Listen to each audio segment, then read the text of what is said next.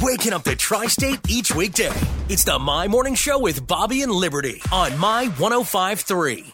It's time to meet our first day Thursday pet of the week with It Takes a Village. Oh, pretty, pretty Paisley is our pet of the week from It Takes a Village. And Paisley, uh, a two year old hound mix, has a. Um, has a title, I guess, that you don't really want to have No. if you're a doggy at a shelter. She is the longest dog resident at It Takes a Village.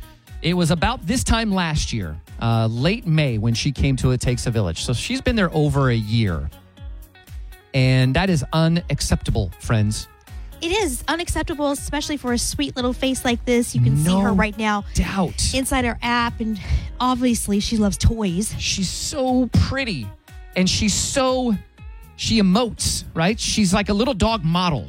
Mm-hmm. She's got Yes. pictures where she's happy, her tongue's hanging out. And then she's also kind of coy, kind of shy. Hey, oh, you want this toy? You want to play with me? Okay. And then she's just silly dog tongue flopping all over the place. And then like serious too, like stoic looking. and those teeth.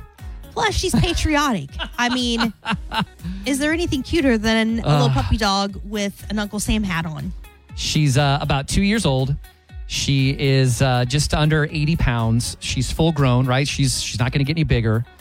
And uh, she just loves to cuddle, loves to see visitors at It Takes a Village, loves to give big hugs. And for some reason, she just hasn't quite found that forever home yet, that right fit, And she's obviously celebrated all the holidays in the past year, and it takes a village. right? She's got the Halloween bandana. Of course, she celebrated the 4th of July. Yep. Um, There was she's getting a- ready for summer with a hot dog toy. There, there was a picture of her in March with some uh, St. Patty's Day ears on. Yep. Yep. So uh, she's she loves to dress up, and doggone it, she just deserves a forever home. Plus, Um, she's got cute little spots on her, like she's just adorable. in various places that make her look kind of Dalmatian-ish. She's just really, really beautiful.